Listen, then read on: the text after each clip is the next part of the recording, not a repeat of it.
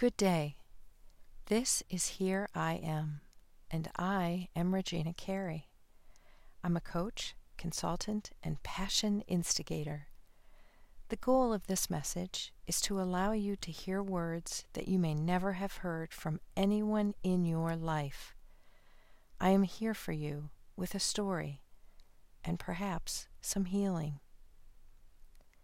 In May of 2019, I walked a portion of the Camino de Santiago from Saint Jean Pied de Port in the south of France to Burgos, Spain. I spent nine months preparing for the walk, carefully researching what I needed, connecting with a variety of people from across the world to determine best practices, precautions, and protocols. Each time another item arrived at my doorstep, I added it to the Camino table, the landing spot for all of my gear. And each time I thought, oh, this hardly weighs anything at all.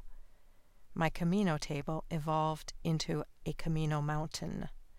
I was ready for any kind of weather, possible dehydration, inevitable blisters, and attacks from a variety of unfamiliar animals and insects on the trail.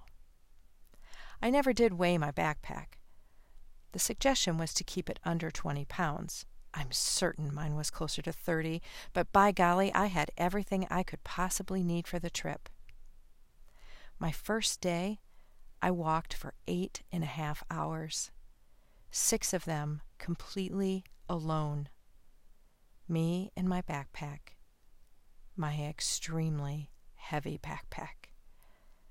After arriving at my first stop, a very nice person showed me how to adjust my pack so it sat flat against my back, creating less of a strain. He also suggested that I donate items as I go in order to lighten my load. And so it went, stop after stop. I released thing after thing, each morning feeling happier as my pack lightened up. This meant others were benefiting even though I had no idea who would need what I was letting go of.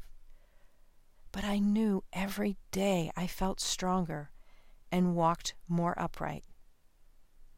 When you are feeling heavy and stressed, identify what you're carrying and let it go. Release it to the universe with gratitude for how it served you Thank you. I no longer require this on my journey. Let it go.